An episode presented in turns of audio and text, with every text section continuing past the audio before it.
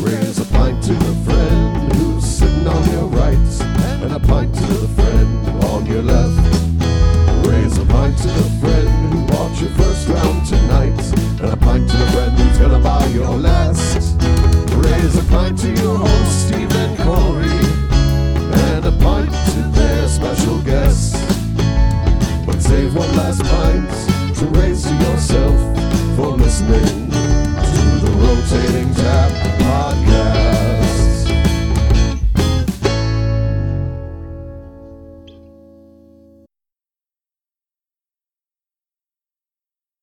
Helps if it's recording. Okay, there we go.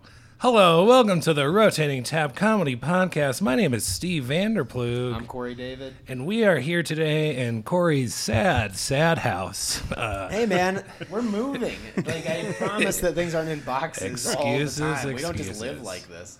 Just cardboard boxes for furniture. I did see the empty dog cage on the way in.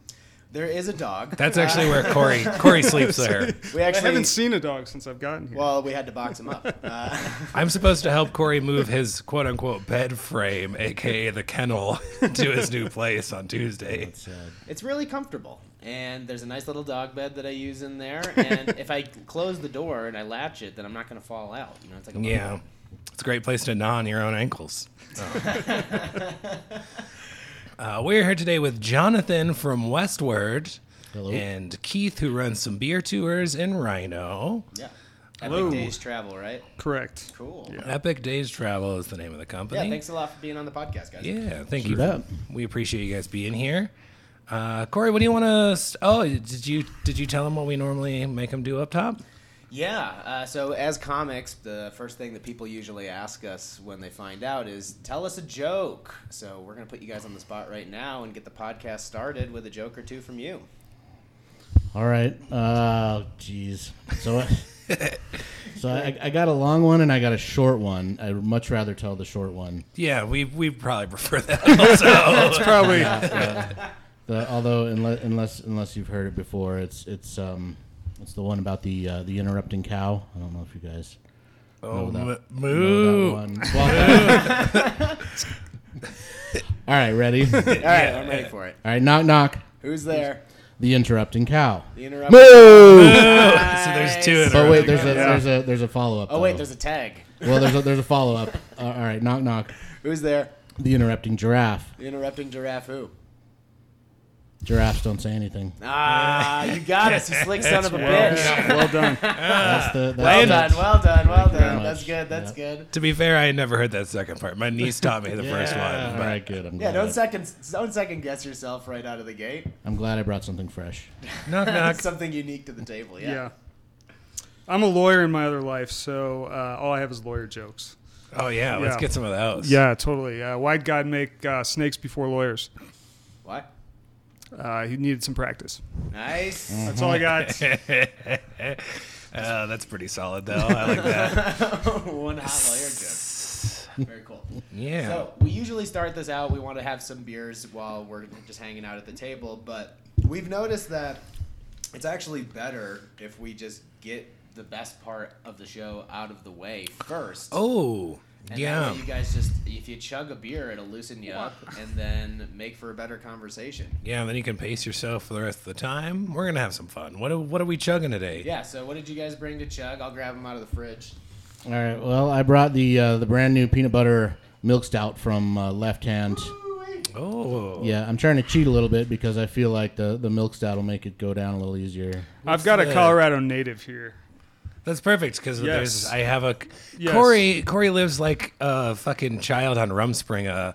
Just has has plastic glasses, so I had to bring actual glasses Listen, to I his live house. A wild life, you know. I can't have glass around the house. I notice uh, you guys have us chugging beer and you're drinking Red Bull and coffee. Well, I I'm not a morning person, mm. and we'll I will I will be right? drinking beer. However, I cannot drink the uh, Left Hand. Because I am deathly allergic to peanuts. Ooh. Oh, yeah. Yeah, but keep it on the other side. Actually, I wish that you wouldn't have told him that it was the peanut butter one so we could just watch Steve have a seizure right on it's the not a, It's not a seizure as much as, a, like, my throat swells up and then people can't listen to my angelic voice on this podcast. Yeah, yeah.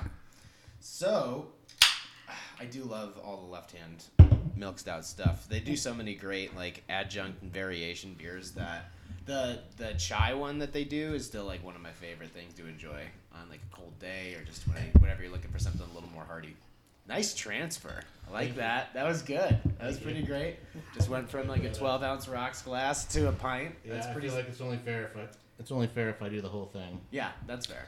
I always tell people this on my tours, but I don't know if it's actually true that milks, the Left Hand milk stout is probably the second most popular uh, stout in the country. Is that correct? I would say so. Yeah, they. I mean, they. After what, Guinness? Yeah. Yeah, they kicked out so many uh, Guinness uh, tap lines over the last few years. They.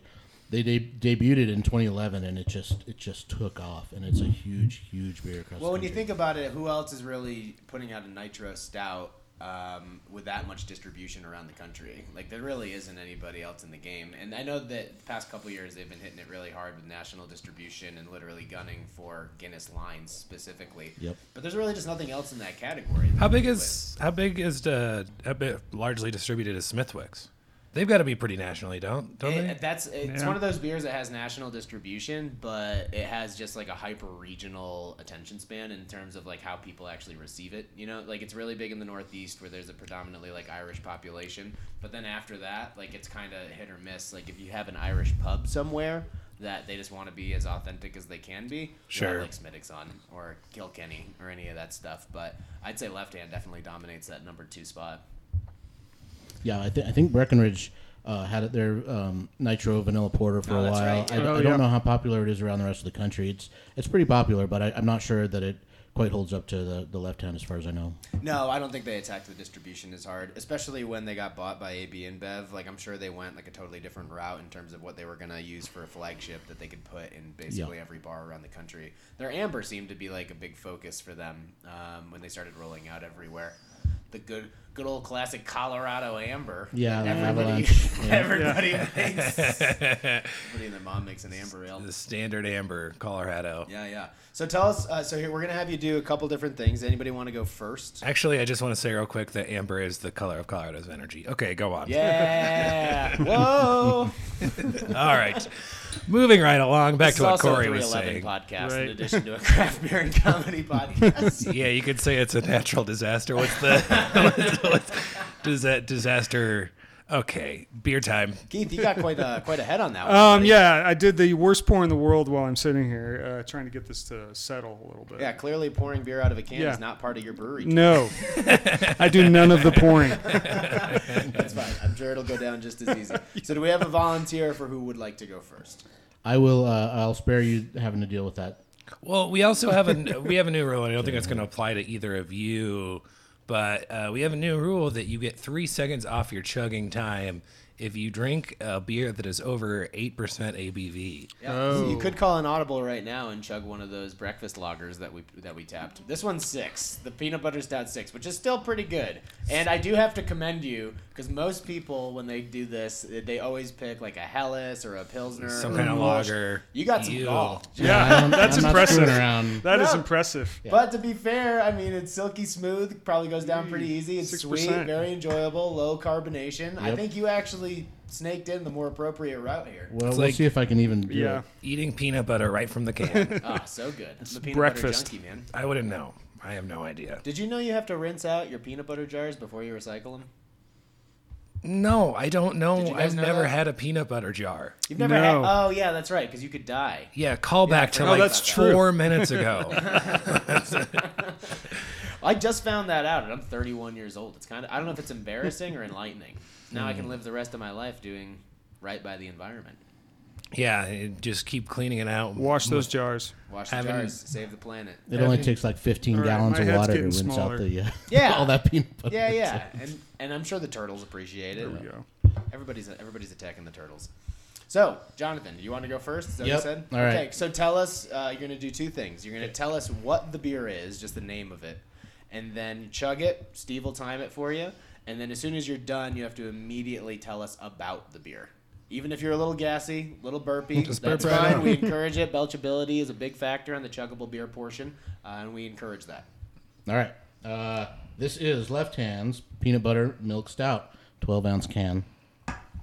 And you ready? I'm ready. Here goes. Are you ready?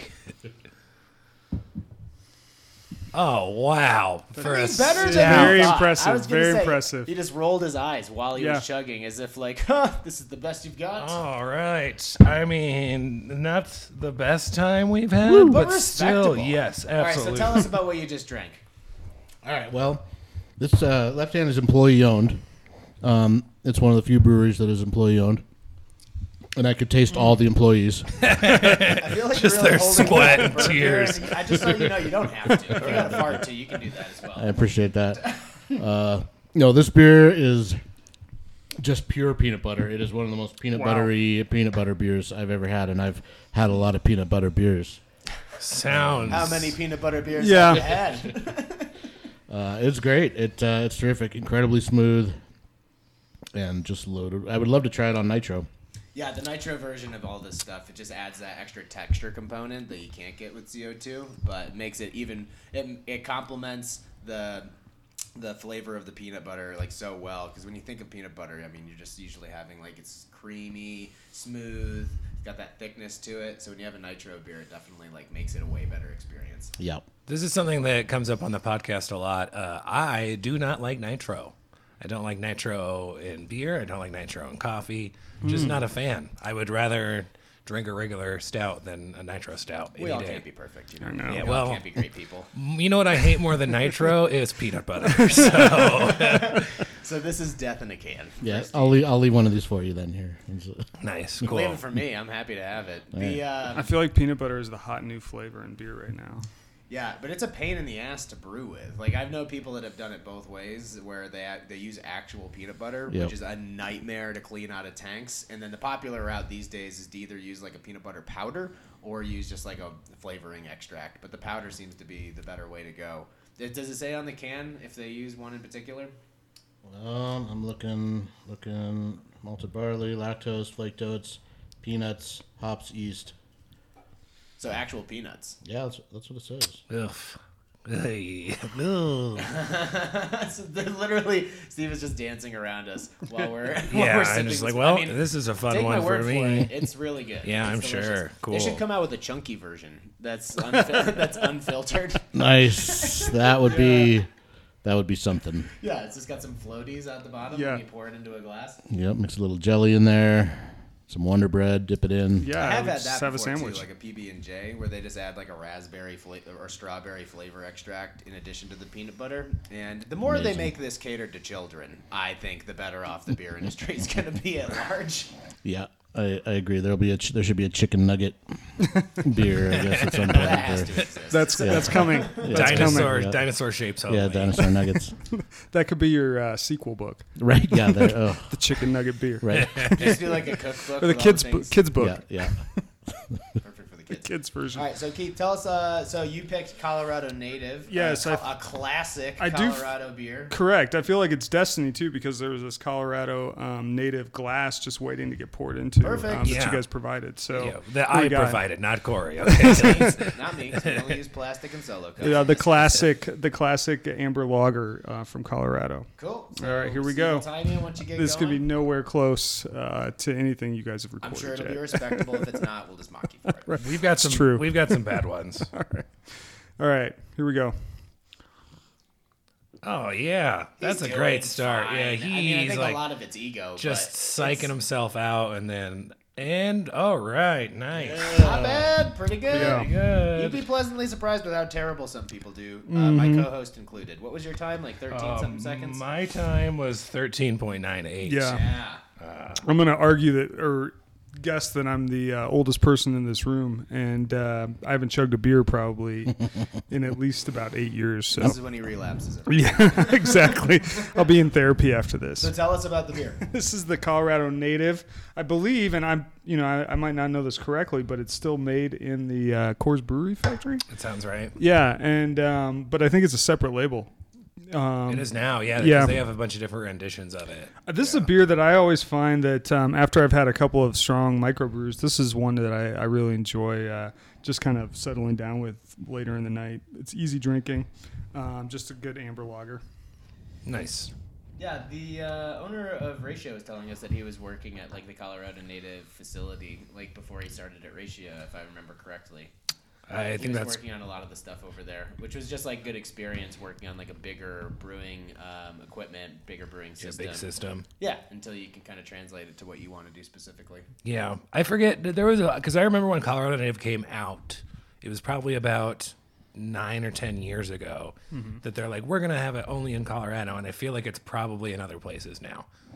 I don't think so. I yeah. think the only time I really have seen it is is when I'm here, to be honest with you. Yeah, they've they've kept it Colorado only so far. I, I kept sort of expecting them to, to, to take it outside, but um, they, they brew it. It's actually made by their uh, pilot um, company called A C Golden, and oh, it's it's like a twenty barrel um, pilot brewery that's in the in the middle of the, their massive factory, and they, they don't have a whole lot of employees there, but they they make this one. Um, they they bought all the.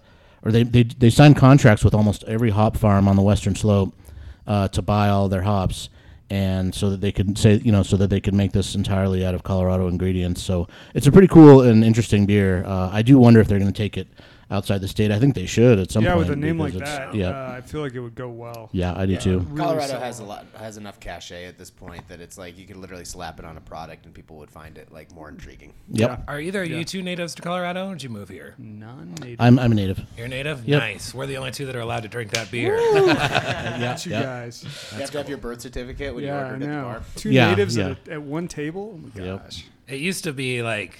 Did you guys ever have uh, the bumper sticker? No, I had a bumper sticker that said "Red Wings suck," and it got torn off of my car. Never had the native one. I did not have the native one either. I thought I've always thought about getting one, but it always seemed kind of obnoxious, so I never did. Yeah, it sounds obnoxious. You know? Yeah, yeah. It sounds obnoxious, but now there's so many transplants. I think it's like a stamp of pride almost. Yeah, you're like one of the last remaining. Yeah, I, I, I could do it, but I, I prefer to go take the low. I prefer to take the low profile, yeah. the high route, the low profile. I don't want to draw any attention. Yeah. Now, how do you feel about a brand like Colorado Native being, you know, obviously being made by Miller Coors, and if you were just visiting here, you might not know that that's who makes it, right? So there's a lot of like cloak and dagger kind of stuff in the beer industry these days, where somebody brought, uh, buys a brewery like a Breckenridge, and they don't advertise that it's bought. And I, everybody's got grandiose opinions about like big business and beer and supporting lo- small and local. But I don't know. Do you find like brands like this deceptive? Is it cool? Like, do you guys have any thoughts on um, bigger breweries putting out like more craft options but not being transparent? I think that um, yeah, there's some transparency that I think is lacking a little bit. I know that the um, uh, what is it? The Great American Beer Festival I think is limiting. Um, Uh, the who can who can be displayed as a craft brewer yeah. um, right now, and you know, obviously, you guys, I'm sure, know this. InBev and all those others that have bought a lot of um, independent breweries um, aren't allowed to really show up there. Um, and I I think that you know maybe having the independent label a little bit more prominently displayed on some of the packaging would be uh, helpful. Yeah, totally. Yeah, just separating everybody. The thing is, with the bigger beer, like having. Uh, pulse on what's going on with craft. Like they just, the thing that bothers me is that they can buy up so much space. You know, when you go to the mountains these days and you go to any of the ski resorts, Ten Barrel is everywhere because mm-hmm. they have A B money with a craft appearance, and then they can just pay to get into all those places. But then the other part of me too is like we're so far down the rabbit hole with a lot of this stuff that we know things that other people don't, and other people just don't give a shit. You know, they're just like, I don't care really who makes it. Like, I just want a good beer and be able to carry on with my day. And at a certain point, you're like, all right, well, wh- why am I worried about it? What does it matter to me? Yeah, I mean, there's always, you know, there's always, there's a million different opinions on, on that whole... that whole subject, um, you know, for me, part of the thing that made that makes craft beer special is is the independent companies that um, that started the sort of craft beer movement. Although people always make fun of me when I say movement or, or revolution, but, but um, you know, there was a certain certain independence to that and a certain community that went along with that that was maybe different than other kinds of businesses. Sometimes people say, well, you don't buy small batch cell phones, you don't get small batch toothpaste or uh, small batch soda, so why do you care about the beer? And I guess the answer is because. Um, because I can, because there are that many small businesses that, that, that make craft beer because of the kind of attitude and the sort of fun, independent attitude that came up with that industry yeah. that I, I like to stick with it. I know, you know, since I write about it, I know all these guys, I would prefer to support them. I don't, ha- you know, I have nothing against um, Coors necessarily. Um, But I would, you know, I, I have batch. I drink batch nineteen sometimes. I have a Colorado Native or or, uh, or an A C T B or something. But um, I uh, but I prefer to, you know, I prefer to get the, the smaller beers. So there there definitely is. They do hide the fact that that they are big companies. Like at Coors Field, there's they own a brewery called Hop Valley. They have a big stand there for Hop Valley. You wouldn't know that that was a that that was owned by Coors. Yeah. It looks like a craft brewery at Mile High Stadium. A B InBev has Goose Island. They have Ten Barrel. Right. They've got Breckenridge. They've got them all lined up, so you think you have uh, all these different choices of, of craft beer, uh, and in reality, they're all just you know they're all Budweiser or um, A B InBev brands. Yeah, that's know? the thing that bothers me the most is it's not like I don't care if you make uh, if you make small batch or craft beers or if you buy a company for the sake of growing your business, but I just I hate the lack of transparency and the fact that you're actively trying to dupe people for the sake of profitability is the part that it like kind of weirds me out about the whole thing. Um, but I know great people that work for the big breweries. Mm-hmm. I know shitty people that work for big breweries and vice versa with craft. With craft beer, I think a big part of it is the fact that it's an art, right? Like because there are subtle nuances, exactly.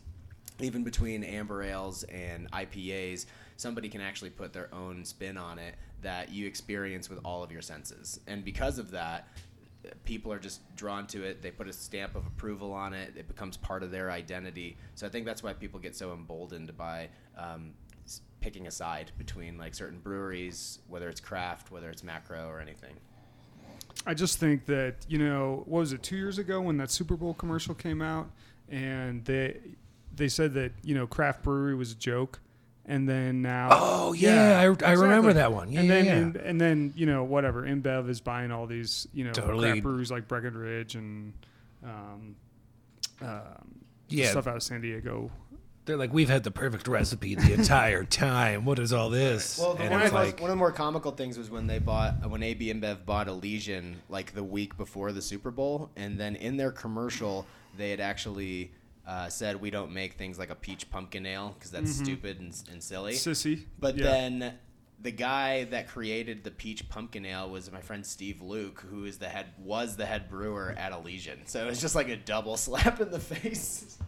Sounds like a fake name, yeah. Steve hey, Luke. Before we go too far into the episode without giving these guys a proper yeah, intro, because uh, we kind of changed up the order, so we just wanted to make sure these guys had a beer in front of them right. early. Do you want to know the times?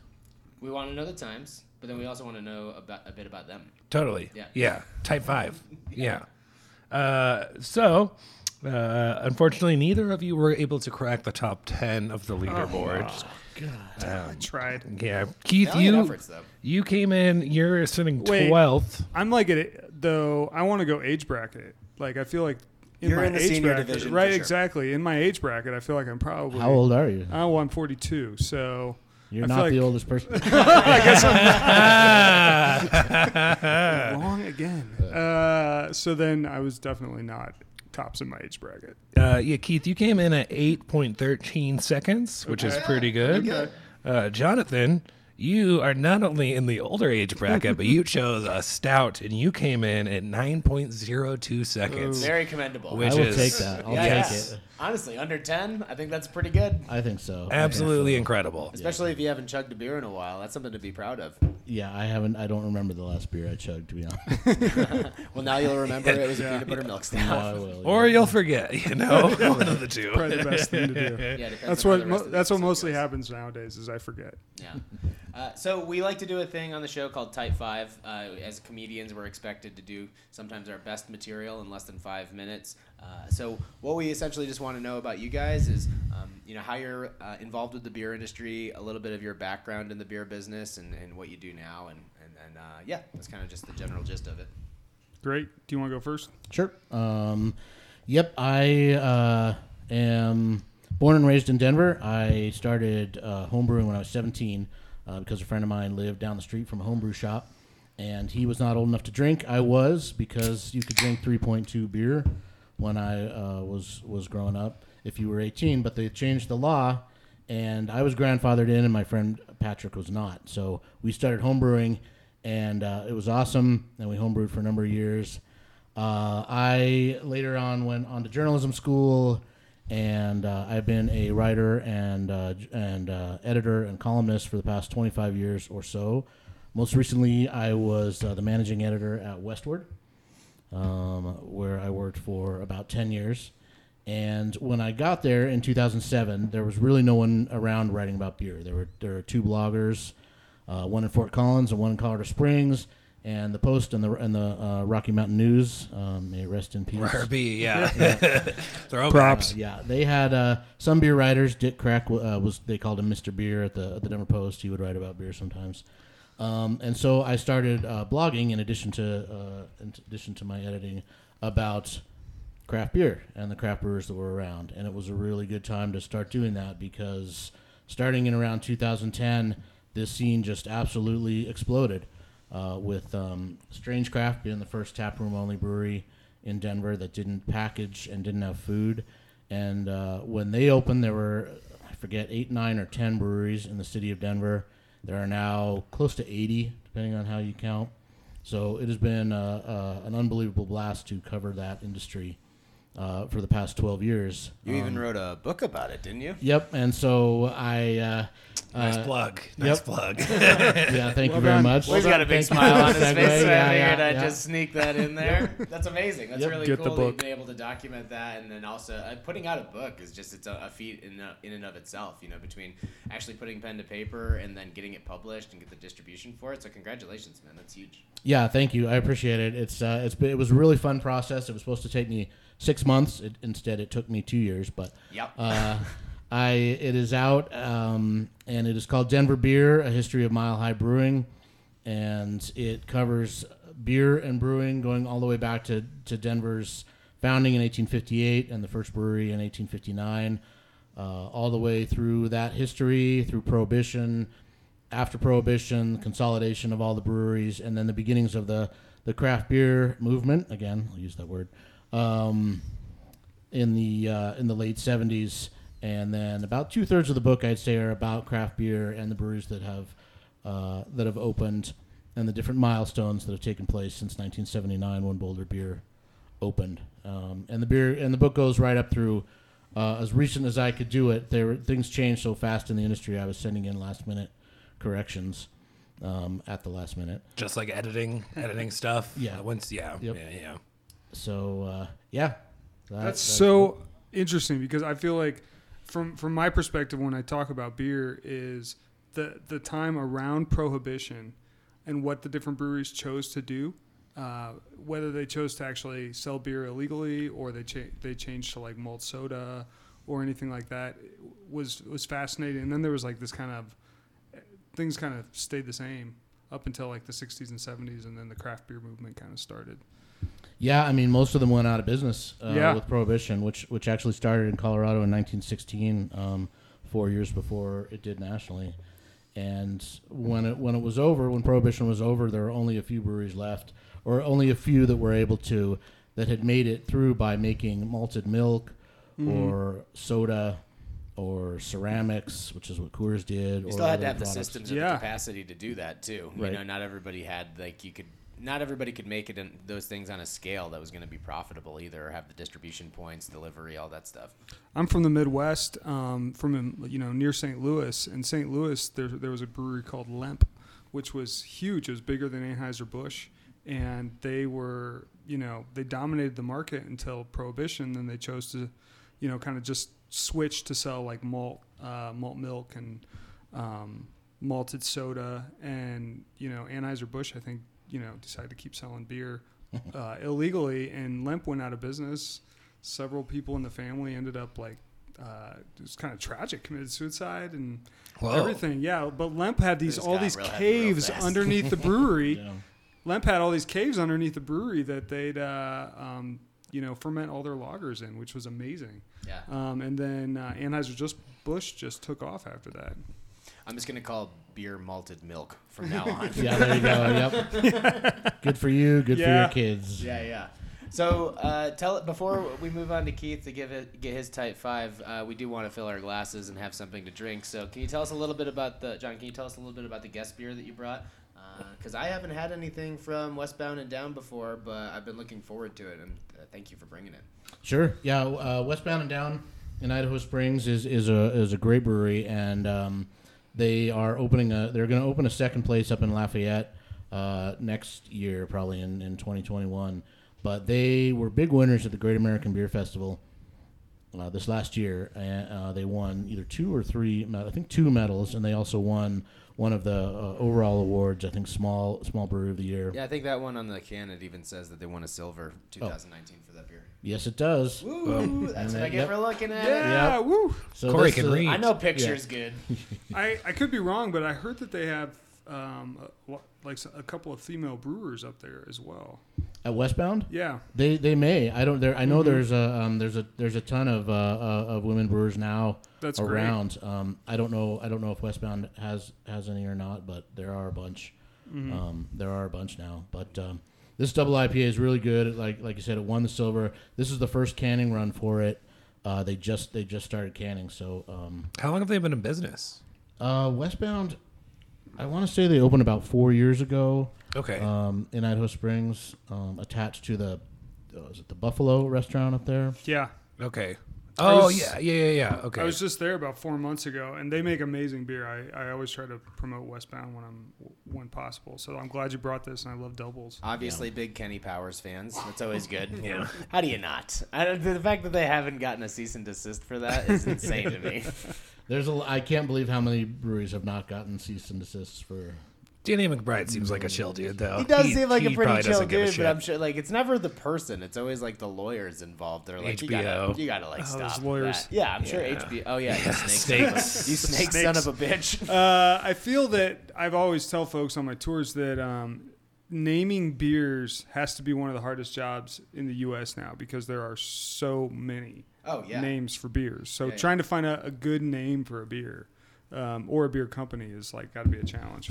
I mean, I in terms of like writing, I don't know. I, I feel like it's just another creative aspect where like as writers, you kind of just create something that like there's always a new angle on something that's been done, right? Like you could always do like Southbound and Down, and that might cause something too. But I feel like there's always multiple angles for each thing, so maybe it's a simple little tweak. As soon as yeah. you get copyright laws involved, it's game over. Because if you, I mean, for you writing a joke, if somebody's like doing something very similar to what you're doing, you can just Dude, like punch if, them in the gut. No, if but, anybody does any jokes about Pat Sajak, I lose my fucking mind. I get so mad.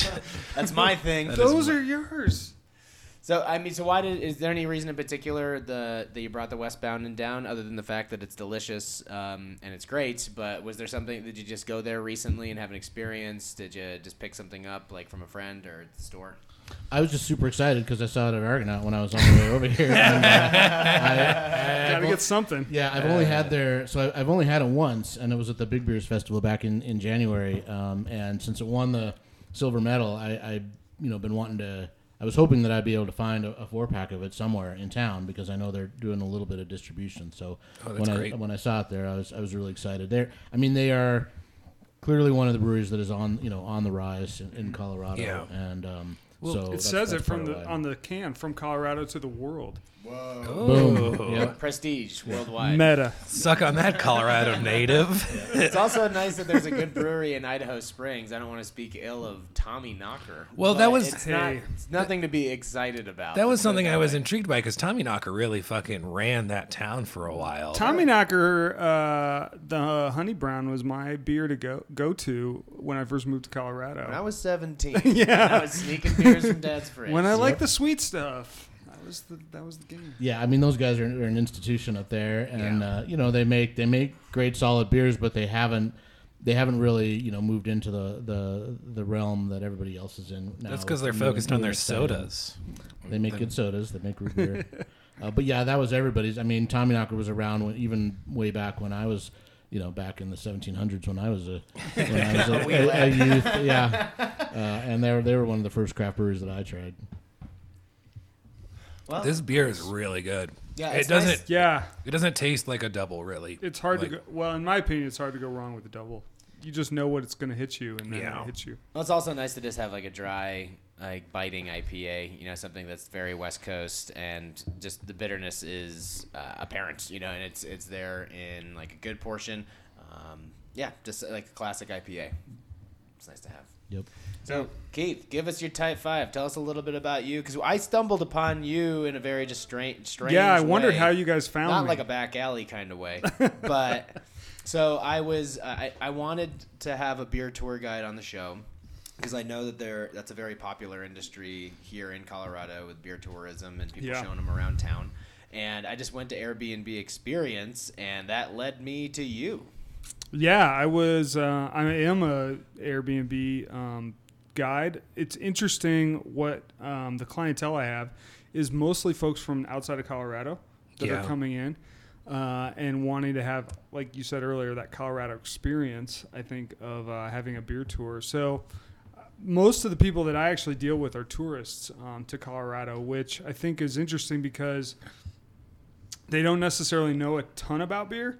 And so it's kind of doing some minimal education on um, kind of the beer scene and and what's, um, you know, what are good places to try while they're here. They're looking uh, for like an overall like beer experience that's not necessarily specific to Denver or Colorado, but they just want yeah. to know more about beer in general. Correct. And I, I think I just kind of, you know, I assumed when people came, because most Colorado people that I know are into, you know, hoppier things like I P As and, and whatnot. And that I had to kind of change my mind frame on that pretty quickly um, when I was getting folks from, you know, non necessarily craft beer drinking places um, that were a little bit um, floored by how hoppy some of our, our beers were. So, um, a lot of people looking for E S Bs. Yes, yeah. exactly.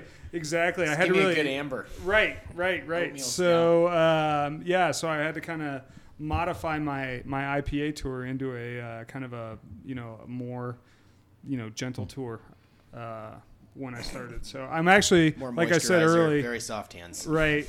Like I said earlier, I'm a, a attorney by trade, um, and I went on a um, went on a trip with my uh, family and wife and her family, uh, and did a Airbnb experience in um, in Spain a few years ago, and just was like floored by how fun it was, and said I could do this in Denver, and so it gets me away from the computer. Uh, and I thought you were uh, gonna say your exactly. wife. My wife. It's just like yeah. I know where this is going. Mm-hmm. She's gonna listen to this. Yeah. She, yeah, she well, signs right. up for the tours actually. Yeah, yeah she's yeah, like, like this was her idea. Yeah, so she's like, out of the yeah, house. Go, just go. Okay, uh, whatever you do, just go. Yeah. Um, so yeah, started hosting tours about a year and a half ago, and it's been awesome. I hang out with people that are new to Denver all the time, so I can tell the same basic facts, and people are just floored with how amazing this town is and um, all the beer that's happening here. So, how often do you get kids on your tours? You know, I've had a couple, and those are a little challenging because when we go to breweries, all they really have is kombucha.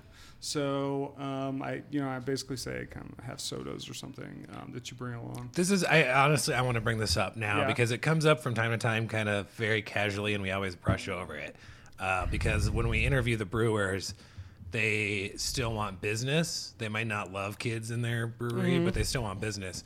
So let's just dive in. What's what, how do you guys feel about kids in breweries? First of all, how terrible of a parent do you have to be to drag your kid on like a six-stop brewery tour?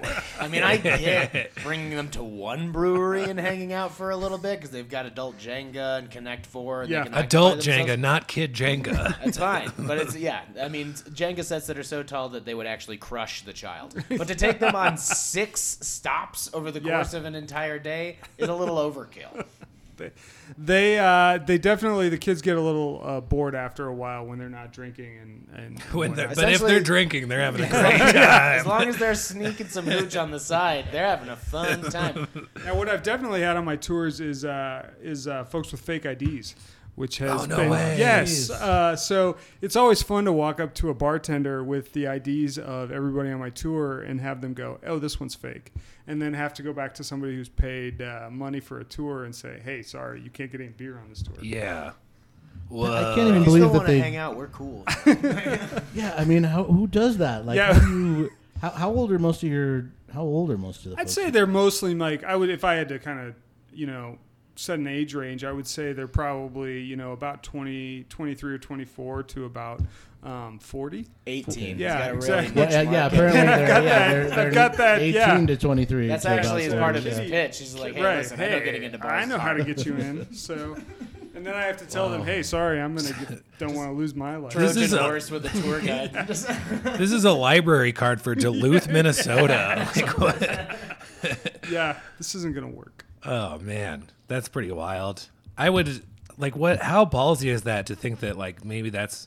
I guess I get like it's not just trying to sneak one beer. It's trying to like get beers for free or from four different breweries. Right. Yeah, they're trying to guzzle them. But I mean, you pay extra money yeah. to get the fake I D. You pay money to get into the beer tour. Like what? Rich ass kids. That's like, be more creative. When you're eighteen, you're lawless. They think they are being creative. That's I true. Had to find this man on Airbnb Experience. You know what I mean? He's not like putting out ad. Well, do you have an ad on Craigslist? Because that could be no, shady. No. Okay. So. It's I'm, usually I feel like they're probably already taking an, a pretty creative route. Like they're it's not usually a couple a where there's like one that's a little embarrassed they're not twenty-one. Uh, yet. Yeah, the other one's twenty, the other one's sixteen. Right, I get it exactly. Yeah, that just I like, guess I just don't like know. Thailand. But if that like still just fucking have your dude go buy you a six pack and stay home. Yeah, because you can get yeah. drunk that way. Yeah, well, and you can try a lot of different beers that way too. Right, yeah. Like don't, don't why on my tour. Just wait until you're old enough to go on the tour. Just. Jonathan, do you bring? Uh, do you ever bring your kids to breweries? Oh God! So I Guilt, um, that sounds like a guilty man. I'm well, the guy. I, I do I beer mean, tours with my kids. I, I rarely get into the subject because the passions are incited so enormously about dogs and kids and, and breweries. Very Democrat yeah. Republican. I mean, oh, it's beyond. I mean, it's even worse. I think. Than like, uh, and it's it's it's nuts. But you know, I think. Can I swear on your show? Oh fuck yeah! Fuck yeah, dude. I mean, people people are people are either assholes or they're not. And Truth. If you and if you if you are an asshole, then then the way you handle your kids and your dogs is going to mirror that. And if you are not, then it's not. You know, if you're an asshole, you change your kid's diaper on the table. I feel like I'm mm-hmm. listening to a Buddhist monk. Well, you, I mean, very zen. You bring your dog, you bring Dolly your biter dog, right? Who's bitten someone in the past, but you just want to hang out with them because you can't leave them at home. Yeah. If you're not, same with your kid, bit somebody in the past. Yeah, I mean, he's a biter. Yeah. If they're a biter, don't you know? If they're if they're not a biter, either baby or or uh, you know kid or dog, then then you're fine. If you want to change their diaper, take them out to the car, uh, and be aware of that. Don't be like, well, it was snowing. Like you knew it was snowing before you were going out. And also, if your dog hates other dogs, then maybe that's it's a good idea to not bring them because there's going to be other dogs there. Have a so little awareness. It's just it's just that, that I mean that's that's what it is. You're either a jerk or you're not, and and uh, you got to if you bring your kids, you got to monitor them. And yeah, I mean I brought my kids. I brought I bring you know I I wanted to go out and have pizza and beer and do all that stuff when my kids were young, and and I I brought them with me, and and uh, if my kids started throwing pepperonis across the then that was it. You know you're out. You should have joined him. That sounds fun. It like, is, that sounds it like is a fun. Food fight. Yeah. yeah. I did throw one. What is throwing, what is throwing pepperoni no and not a fun like. Sentence? Right, yeah. Right, yeah. So I was at uh, this bar throwing yeah. some pepperoni. That sounds like a euphemism when you say it that way. Slinging some peps. Uh, um, but yeah, it's mean, it's mean also to bring your kids if they're bored as hell. And, and you know, I mean, you know, cruel, if they're good man. for right. if they're good for one beer, they have a coloring book. And your your iPad and whatever, and they can handle a beer, then stay for a beer. And then if they melt down, you're out. That's yeah. that's. that's I also wonder like how much, because I don't have kids, so I wonder like how much like their age has an effect on. Like if they're a newborn, yeah, that's fine. Like there's not a lot of decision making going on there. I get it. But like if they're, I mean, so one thing is one of my good friends. We went to uh, New Terrain up in Golden, and we were there midday on like a Wednesday. And these three like preteen kids came in, no parents, no adult supervision, and they all ordered kombucha inside of the table. And then right behind them on the wall is a sign that says "No unsupervised children." And so we took a picture of these three kids at the at the brewery by themselves in front of that sign. And my friend posted it in the Colorado Let's Talk Craft Beer group, and was accosted for it. Like really? People were so offended that he posted that picture, and it's like. Listen, the, the kids were clearly unsupervised. Like, they're old enough to go order kombucha, but they don't need to go to a brewery to do it. You know yeah, what I mean? Like, uh, I, it's so many people are... I feel like New Terrain is a scene.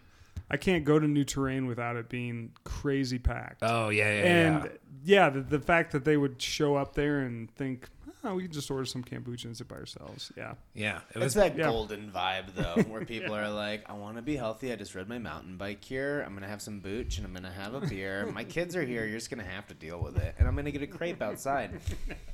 Just going to hit the food truck. It's a totally golden day. So, Keith, tell us about the beer that you brought that you wanted to share with us. Um, so I, I brought a Four Noses I P A, which I, I like the I P A, but I'm actually just a huge fan of Four Noses. And I They make really good beer. I can't understand how a brewery that's only been around for five years makes such good beer. Um, across the board, in my opinion. I mean, if you were starting out from a good spot, then you're set up for success, really. Yeah. I think that's kind of why they decided to open. Yeah. Um, yeah, and I'd love some more insight on this, but uh, like their milkshake, uh, their milkshake, uh, velvet milkshake uh, beers and their um, hoppy lagers, I think are great. And I think this is an awesome beer. It's really cool. Yeah, in my opinion, it's, I can't. I don't understand how they can make such good beer for being so you know, young as they are. So, I'd love some more insight. Or maybe you disagree. No, I don't. I, and maybe I wish you should I had... hire Jonathan for your tours. I should definitely. Yeah, or you can just plant good... me. You could plant exactly. Me in the brewery. I've just or I'll just record you. Yeah, do or... an audio recording. You know yeah. what I'll do is I'll do some book ratings. Yeah, there, yeah, there it is. Just, oh, this is from Jonathan. Sell the books on the tour. yeah. Yeah. Glad we could bring you guys together. Right. Yeah, so I don't really know as much about Four Noses, but this beer in particular is let's see, this... the About Damn Time I P A. Mm-hmm. Uh, like I said, really clean. Crisp, it's unfiltered. Uh, no, sorry, it is filtered. Blah blah blah. It's like well, it's like got a slight haze to it, but not doesn't seem like hazy by design kind of thing. Um, but yeah, just got that crisp, uh, bitter flavor, and really great. I dig it. I don't know, Jonathan. Did you want to add some stuff about Four Noses? They're uh, they're one of the best breweries I, I think in the, in the state right now, and and I wish I knew how a brewery that young does yeah. it, but I don't. I, I don't. I mean, I think I always just think of it like you mentioned earlier, being an artist. Um, You so, know, some, some of us are funny, me. Mm-hmm. Some of us aren't, Corey. That's me. That's my job. I yeah. always usually say that, you know, I typically think a craft brewery makes one or two good beers and the rest are kind of filling out the menu. But everything sure. I drink from Four Noses is just seems to be such high quality that I can't really understand it. Yeah, it's, uh, you know, it, it comes down to, I guess, you know, I, I think Tommy, the owner, um, maybe was the first brewer, and I think he just had... Yeah, it's it's like you said. I mean, it's Monet versus, you know, who was that guy who painted with the squirrels, painted by numbers on T V with the, oh, yeah. with the big hair or whatever, and he's oh, great. Bob but How dare yeah, you? Bob Ross. Bob Don't Ross. insult How the Bob. How dare you? Yeah, Get out of my house. I'm sorry. I'm sorry. He is kind of amazing the way he can, you know, mash those. That afro. Yeah, yeah, yeah exactly. Afro's cool, something, yeah. something to be commended for. Yeah. I get what you're saying, though, like taping a banana to the wall type thing. Totally. Yeah. So who would you guys, if you, I'll ask the best and the worst, if you will. Who do you think are doing the best things in Colorado right now? You can pick two. And then what, you don't have to name any like breweries specifically, but what are two? Like Declaration. A, a, yeah, we don't, need a, we don't need a hard stamp. But like what's a style that you just fucking hate? Like that you just really don't love? For me, I, I don't like salty beer, so I, I am not a good I'm not a big fan of, of gozes, yeah. uh, which are the tart wheat beers with the salt. Yeah. I know people love them, and I, I have nothing ag- against them, and I have nothing against the people who love them. If you do, you can tell us now. Nope, like uh, you can yeah. you can make a statement. Nope, uh, they're they're awesome, those people, and uh, and the beers I'm sure are great too. I just uh, there's something about salty beers that that um, especially the tart the tart salty beers that does not. Uh, agree with me. Yeah, I get that.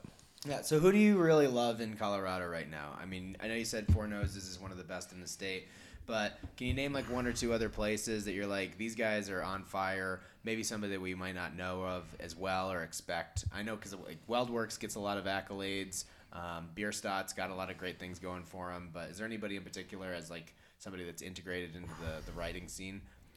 Um, I mean... You know, we talked about Westbound and Down. I really think that they're going to explode. Yeah. Uh, Four Noses is amazing.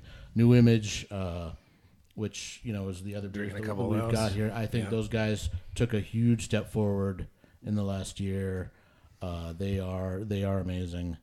Um, I actually really like Telluride Brewing Company. I think they yeah. have a lot of... For for being kind of pretty remote out in the southwest corner of the state, they have a lot... Like, everything they do is pretty high quality, in my opinion, anyway. Yeah, what's uh, did you try their um the new their like hop um their hop oil beers that they came out with? I haven't tried one of those, but I do like the fish water, yeah, which, is their double, yeah, yeah. which is their double. Yeah, which I just, is their double. I just I just had one of their their one of, the, one of their newer uh, coffee stouts. Mm-hmm. That's very very good. Yeah, uh, I really like that one. Yeah, Telluride's got some good beers for yeah. sure. When you live in the middle of the mountains, you got nothing but time to experiment. That's true. Now, what about the hop oil beers? Did you like specifically? Because I love. It seems like hop oil. Anytime you're using hop oil or lupulin dust, you can just add such a concentrated form of whatever flavor or aroma or bitterness you're trying to impart without necessarily adding a lot of body, which makes things like way more flavorful, but not necessarily more filling. Yeah, so the these the, I've only tried they they did three of them, and I tried I've tried two of them, and to be honest, I thought they kind of over they had oh, they overdid it slightly. Um, I, I love Telluride and I and I love their beers, um, but these these two were, were almost overpowering. Um, they smelled amazing, but the, the flavor was a little bit overpowering. So I think maybe maybe they di- dial it back just a little bit. But it is really strong, these oils. Um, the amount of hop flavor and aroma that you can put in to beers with so much less less product is, is, is pretty intense. Yeah, I remember when, so I used to work for Sierra, and the, when they came out with Hop Hunter, the idea behind the beer was they wanted to be able to replicate a fresh harvest uh, flavor profile like all year round, which is why they started using hop oil in the beer. It didn't necessarily work out the way that they wanted to. The beer didn't take off, even though it was great. And then you still wound up getting some like kind of cheesy fungus kind of aromas and flavors off of it after it aged to a certain point. But the idea of being able to basically have like a vat of oil that you could keep like at the brewery yeah. that's just like fresh hop flavor was definitely intriguing. And I'm sure that the industry will continue to grow and it'll be more stable like in the future. Yeah, it is. That, those oils are really, I think they're going to be a huge part of, of beer's future um, once they are able to come up with, you know, best practices or standard ways of, of adding them and, and that kind of thing. Yeah, I mean, it'll probably create some consistency in the in the farming industry because you don't have to worry as much about like the yield on a particular season, where you can just like concentrate the oils or the powders and then put it into like a vessel that you can then sell to other people, as opposed to having to be dependent on the flour is uh, specifically mm. like whenever you're harvesting. Yeah. Yep. I would say that, um, you know, what I've kind of seen on my tours, and I've probably given over, I've probably done about a thousand people or so on my tours, is that um, wow. females, I feel like, are very drawn towards the sours, which I personally don't like, but I always say, um, like, that's kind of a go-to because of the fruity flavors. Goza as well. Berliner yeah. Weiss or any yeah. any uh, like kind of lactose sour like that is it mimics red wine. I'm sorry, mm-hmm. not red wine. Uh, white wine and rosé and things yeah. like that a lot. Yeah. Where it doesn't taste like how you would characteristically describe a beer. It actually compares more to like a grape type of flavor. So yeah. it makes it more approachable for people. Even though when you think sour beer, you're like, oh, that, there's no way a non-beer drinker would like that. It's like, well, depending on like if it's the right kettle sour and you got fruit additions to it, it's even more approachable. I would say personally that I, um, as much as I want to like them, and I because I feel like it would be cool to like them, I can't get into Scotch, like Scotch blacks and and whatnot uh, beers. I just as much as I try. Is it a, is it the Scotch? It, like the I feel flavor like it's of... just a hard beer. Don't lawyers um, love Scotch? There you go. Yeah. I can do the Scotch, the single malt, but that's fine. But the beer is just not. Because if I was that. picking up one thing from you, it's that you're very cool. Uh, so this is kind of a surprise.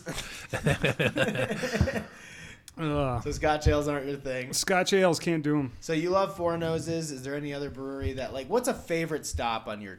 on your tours? So like, I do, really I like do tours down in the RiNo district in Denver. And so, um, we always end at Odell, and I can't, I can't say any bad things about Odell. No. Um, I just, you know, it's, obviously it's an, one of the last employee owned breweries, which I think is amazing. And, um, they've all got a business card, I think, that says, uh, co-owner, um, which is pretty awesome. And everything that they make, I think, is just really high quality. I think it I does think well. It's really cool too that they have some uh, brewery specific beers to that RiNo tap yeah, house. Yeah, exactly. Whereas like they're based out of Fort Collins, but they still make beers in Denver for Denver specifically. And most of the people that are bartending, um, a lot of times you can um, sample some of their batches uh, that are up on the list there. Yeah. Um, I know one guy, um, Derek, did a. Uh, he actually did a. Um, it was a red carpet uh, velvet I P A. uh, oh, for the Oscars. I, I had that. Yeah, yeah, yeah, I actually got a uh, a crowler of that and brought it home. It was awesome. Nice. Thanks for sharing. Yeah. Yeah. Way to bring that. Yeah. Yeah. Where is it? Yeah, man. Tell and me about all the Christmas presents he thought about getting me, Dad. Bonus. Yeah, totally. They have uh, stand-up comedy shows there they at do. the Odell yeah. Tap House. My buddy Sammy Anzer runs a great show there. Yeah. Pretty cool. Once a month, I believe. Yep. You can look it up online. It's no Rotating Tap, but it's still pretty good. So one thing that I thought was really interesting when I went to the Odell Tap Room in RiNo was the fact that they didn't even have Odell I P A on tap, which is one of my favorite I P As because I'm more of a classic West Coast yeah. guy.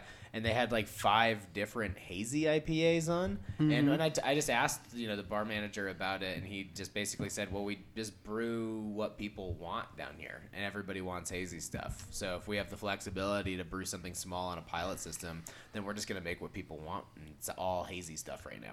That's awesome. Yeah, I actually served Odell I P A at my wedding. Um, my wife and I have been a big fan of it for years. I think it's just a, like it's one of the best I P As in my opinion. Yeah. Uh, you should have been dancing there. Instead of serving, you know? yeah, oh, okay. Pouring beer at your own wedding. It's kind of a raw deal. Yeah. So, I mean, Jonathan, as somebody that's been an integral part of the beer scene here for so long and seeing the evolution of, like, new breweries coming by, uh, new styles and whatnot, like, tell us a little bit about, like, your book and, like, why you wrote it. Because ultimately, like, I think it's important for somebody like you to be a historian of the beer culture here. Um, yeah, it's really exciting that you came out with something. Yeah, I mean, one of the, you know, one of the great things or one of the surprising things was that no one had done it yet. I guess, um, that there was no beer history. It's kind of how we felt about this podcast. Yeah, yeah. Like there weren't any other Colorado beer podcasts out there, at least not a lot of them. There's a so few we... of them, but yeah, especially not funny ones. That's for sure. So, yeah, I, the fact that nobody had really done it before had to be like, wow, I, I guess I could be the person. And you were qualified to do it. Yeah, I, uh, you know, I've been... My my dad also was very much into history, and he wrote a book actually about the history of um, of medicine in Colorado.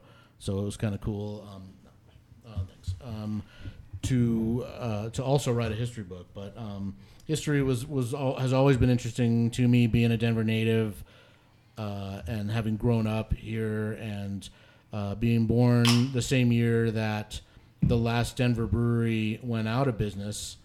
Before the Wincoop opened, which was Tivoli Brewing in nineteen sixty-nine. I just felt like I, you know, I had a lot of connections to, to Denver beer and beer history. Um, and I wanted to tell the story of craft beer as well in sort of a historical format and put it into the same kind of context that, that history history gets, gets put into. So yeah. I wanted to, to talk about milestones. I wanted to talk about the big changes that happened o- over time, how they related, you know, why things that happened seventy, eighty, ninety years ago affect what happens today and kind of tie everything together. And you said you have a degree in journalism? Yeah, I have a I have a I have a master's in journalism. See, that's oh, a master's. Damn, you're smart. Yeah, yeah. I'm I smart. just think it's incredible anybody anybody that has a degree in journalism that figures out a way to use that in the real world is fucking a, heroic to me. That's incredible because it's such a worthless thing for most people. For most people. Says the psychology major. Well, yeah, my... Uh, English, actually. Thank you. My undergrad is in anthropology, so I, I, it took me two times to... It wasn't totally to figured out. Yeah, right. yeah, yeah, yeah. Yep. That's great, man. Yep. Well, that's really exciting, uh, especially... So the book's going to be available in stores around Colorado, I assume Amazon, things of that nature. Yep, book will be... Book is um, Amazon, uh, Barnes and Noble, both, you know, online... Uh, it is also it sh- it should be at the tattered cover. Nice. I am uh, yeah. going to be doing five different uh, book selling and signing events to start off with um, in March and April. Any of those at breweries or just bookstores? Uh, no, they're all they're all at. Uh, so the first one's at Hops and Pie, and then Cerebral, uh, uh, Strange Craft, which I did. I, I made a beer with them. We we actually picked a, a beer. From uh, Charlie Papazian's uh, the the Complete Joy of Homebrewing, uh, classic. To uh, yeah, we kind of we kind of nice. gave it a, a strange brewing twist, and, and did that. We upscaled it for his system, and he's going to release that. That's awesome. Um, so we'll have that one, and then uh, also Dry Dock um, and then Falling Rock. Uh, oh. So oh, cool. Those are oh, yeah, man. What was, so two questions. Uh, what's your favorite beer from the Denver area that just isn't available anymore? And then I got a follow-up after that. Ooh, favorite beer from Denver. If you've seen everything from the start to the beginning for the most part and documenting it, like, is there stuff that you're like, God damn, I wish that was still around? Uh, trying to think of beers that I that I really, really... You know, one of the first breweries that I really got into as a, um, craft breweries was Left Hand. And I know it's not Denver area, but sure. they I, I lived in Longmont for three years, and I worked for the Longmont Daily Times Call in nineteen ninety-six through nineteen ninety-nine, and um, Left Hand had just opened, I think, in ninety-four, and I was just really into their, their beers because they were all over the place up there, and they had some, some funky ones. They had one called Made Marionberry because everybody in the nineties had to make a, a berry a berry beer, a fruit beer of some sort, and so I miss Made Marionberry uh, a lot for some strange reason. Um, and I, I miss some of the old Left Hand beers. They, they've, they've overhauled their... their lineup. They used to make a, a Christmas beer that tasted like every spice you could possibly mm. pull out of your... The uh, classic winter warmer. Yeah, yes. And I mean, they just dumped the spices in there, and I just love that beer. Um, I don't know, maybe it would taste different uh, to me today, but but uh, I do miss those beers. I, I wasn't asked this question, but I'm going to go ahead and answer it anyways. uh, actually, Declaration used to have a like an horchata pale ale oh, that I nice. absolutely loved. It was one of my favorite beers ever, and I don't think they've been brewing it. Uh, they probably, the last time they brewed it was probably the last time they paid their taxes, but uh, it was very, very good, and I do miss that beer a lot. Yeah. Um, so I talk shit about Declaration, but I do really enjoy their beer. Fair. I think Four Noses had a beer, um, which I don't think is on tap anymore, that was a, I, I'm actually a fan of hoppy lagers, um, which I think are kind of a new thing as well, and um, I don't see it on tap right now. Yeah, just something that isn't around as much. Now, Keith, what's the what are the dumbest things people say on your tours? Oh my gosh! Do you have any highlights? Just any? Is there anything but beer on this tour? Uh, they go on the tour and they're like, "Hey, do you want to be on our podcast?"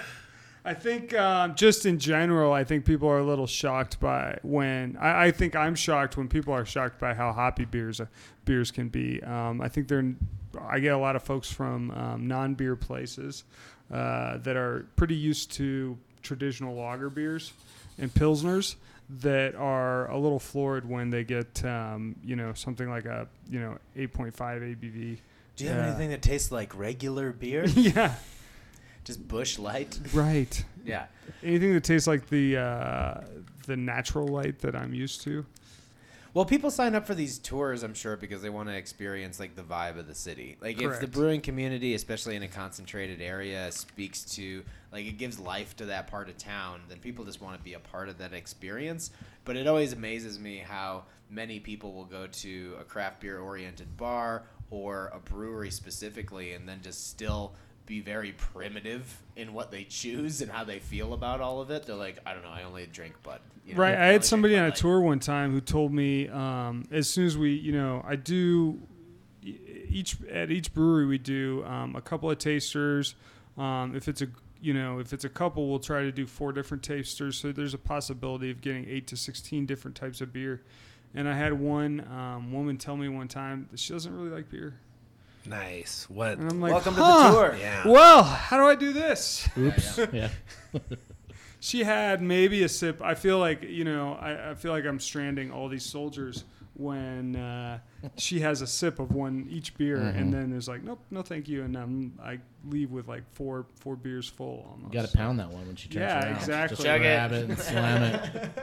Which we know you can do in about ten seconds. Right, that says uh, now pretty good information. Record. No, you were what eight and a half seconds, right? Yeah, I, I'm sort of bitter tried. about that. I had, a, I had a I mean, good beer pun. Five and a half. It was only yeah. five and a half. Yeah, yeah. Cool. Well, uh, we're getting ready to wrap up. I think. Do you have anything else you want to do? I have one thing I want to do. Well, here, why don't you go with yours, and then I'll see if I have something that comes cool. to mind. Uh, so, Keith, you had mentioned up top that uh, you do beer trivia uh, on your. on your tours, True. and it sounds like Jonathan will be able to answer these questions, but I doubt I can, and Corey might be able to. Why don't you throw out like two or three of your trivia questions for sure. us? I feel like this is like win Ben Stein's money. So most of my I do I do four rounds. I do four rounds of five questions each, and um, we we do it at four different breweries. I'll save um, all the easy questions, and I'll give you guys the hard questions, which I do kind of at the end, um, and we'll see how we go. I usually here's what I do. Um, I do a, um, I, I read the question and then I give four different answers and you just pick which one you think is best. Okay, so there's three of you. So here's what we'll do. We'll, I'll just read them out and then you you give me the answer you think is best and I'll tell you the answer. So we slap you in the face to buzz in. Exactly. Here we go. Uh, the last round, which I think is always the hardest round. Um, Cenosilicophobia is the fear of A, drowning in beer. B, an empty beer glass. C, forgetting where you left your beer. Or D, I made this word up. C. I'm, I'm going to give him the D. The fear of an empty beer glass. Correct. Damn. Jonathan. Damn I it. knew he was going to be good at this. Damn. An empty beer glass. Only because I have it. I have that yeah. disorder, so that's why I knew it. It's All actually right. triggering that you brought it up. Right, yeah. Number, uh, yeah, here we go. What's the A B V of the world's strongest beer? And I could be wrong about this because it might have changed, but this was as of uh, last year. E, you're probably wrong about this. A, sixteen point eight, B, twenty-eight point three, C, forty-eight point nine, or D, six, or sixty-seven point five. I'm going to go B. B, twenty-eight point three. Anybody else? Jonathan, you got one? I'm going to say D. Tentatively, I'm going to say D. What okay. was D again? Uh, sixty-seven point five. I'm going to go D as well. Go with Jonathan's guess. Yeah, yeah, yeah. Yes. Smart man. Uh, any any guess who it is? I, I think you pro- you might know. Yeah, it's those guys from uh, from Scotland. Exactly. It's the Brewdog, yeah, it's the Brewdog guys. Right. Out of, is that the one that uh, they put in a squirrel? They, like, they made like a squirrel jacket yep. for some of the bottles. That was yeah. Bob Ross. that, yeah. Classic uh, Bob It, it might be that one. That was one of their highest, or it yeah. was the highest when that one came out. That's right, insane. I got two more good ones. The science of beer brewing is called... We'll decide if they're good or not. A, Bruintology. B, Zymology. C, Fermentological Science. Or D, it's actually a hobby, not a science. I'll go B. Wow. Well, you tricked me with the... You're tricking me. You're, are you you're trying to trick me? No, I, there's no trick questions, I, I always say. I'll uh, say C. Okay. I'm going to go with B. Science of beer brewing is called A, Bruintology, B, Zymology, C, Fermentological Science, or D, it's actually not a, uh, a hobby, not a science. I'm going to say B. B is yep. correct. Yep. Zymology. Jonathan and I are pretty smart. Yeah. Yeah. Well done. I am an idiot. We're the, smart, we're the smartest ones. I am very yeah, dumb. At the table. And here's the, here's the last question, which I think, you know, uh, with Jonathan might be um, debatable. Uh, I will say, but this True is what or I false. say. Keith is a fun guy. This is what I say. Yeah, false, false, according to my wife. Uh, America's America's oldest brewery is A, Pabst Brewing, B, Anheuser-Busch, C, Yuengling, or D, Coors. Ah, um, damn. I'm gonna say, I'm gonna say Yuengling. Yuengling. Even though Yuengling sucks, it's Yuengling. It says it on the bottle. Yuengling. America's oldest brewery. Not bad. Well done. I feel like Jonathan good. would get every question. I just right. copied well Jonathan on that last one. I wanted well to I wanted to say who's got the most blue ribbons B B R. So one thing that I like to always talk to people about before we get out of here, um, we've got more beer in this one if you want more. Uh, even though it's like eight percent, so you just have a splash of it. So there's always something that pushes people towards the beer industry. Um, you're a little different, Keith, because you're a lawyer still. But is there a job that you fucking hated uh, before you started getting more involved with the beer business? Or just like, what's your worst job that you've ever had? Wait, do, being a lawyer doesn't count? It does. You can talk to I feel like it totally that. counts. You can tell your clients how you really feel right now. So, uh, you know, there was nothing. There was no terrible job that pushed me toward beer since I didn't have a job when I first started making beer. Um, well, I guess I did. I was working at a place called um, the Gourmet Alternative down in the Cherry Creek neighborhood. Oh God! Yeah. What a name! And, um, we had to wear berets. Uh, because it was very French themed, and I, me and my friend Mark would never wear our berets because just bullshit. Like that we're name not gonna is wear so, our, so, it's so, so bad. Things. It's so bad. You're like, do you want gourmet? Kinda. Yeah, yeah, it's a gourmet al- alternative. You could gourmet. have gourmet, or you could eat out of a dumpster. It's alternative, baby. Yeah, it was it was rough. But then Mark got promoted to assistant manager, and he wore his beret every day, and he made me wear my beret, and I was and we were like buddies. And what I was a like, sellout! I was like, yeah, I was his total sellout, and he sold out, and he would get mad at me when I didn't wear my beret. It was bullshit. So maybe that's what pushed me toward beer. I, What's I have his no name? Idea. His name's Mark. He's Fuck a nice, Mark. No, he's a nice guy. Mark? Well, you're not saying guy. it, but I am. No, I was mad. I was so And his mad. beret. That's so why you haven't taken your beret off this entire podcast. Right there. Very he's a company man. Keith, how about you? I mean, like I said, you're a lawyer now. Everybody hates it. Right.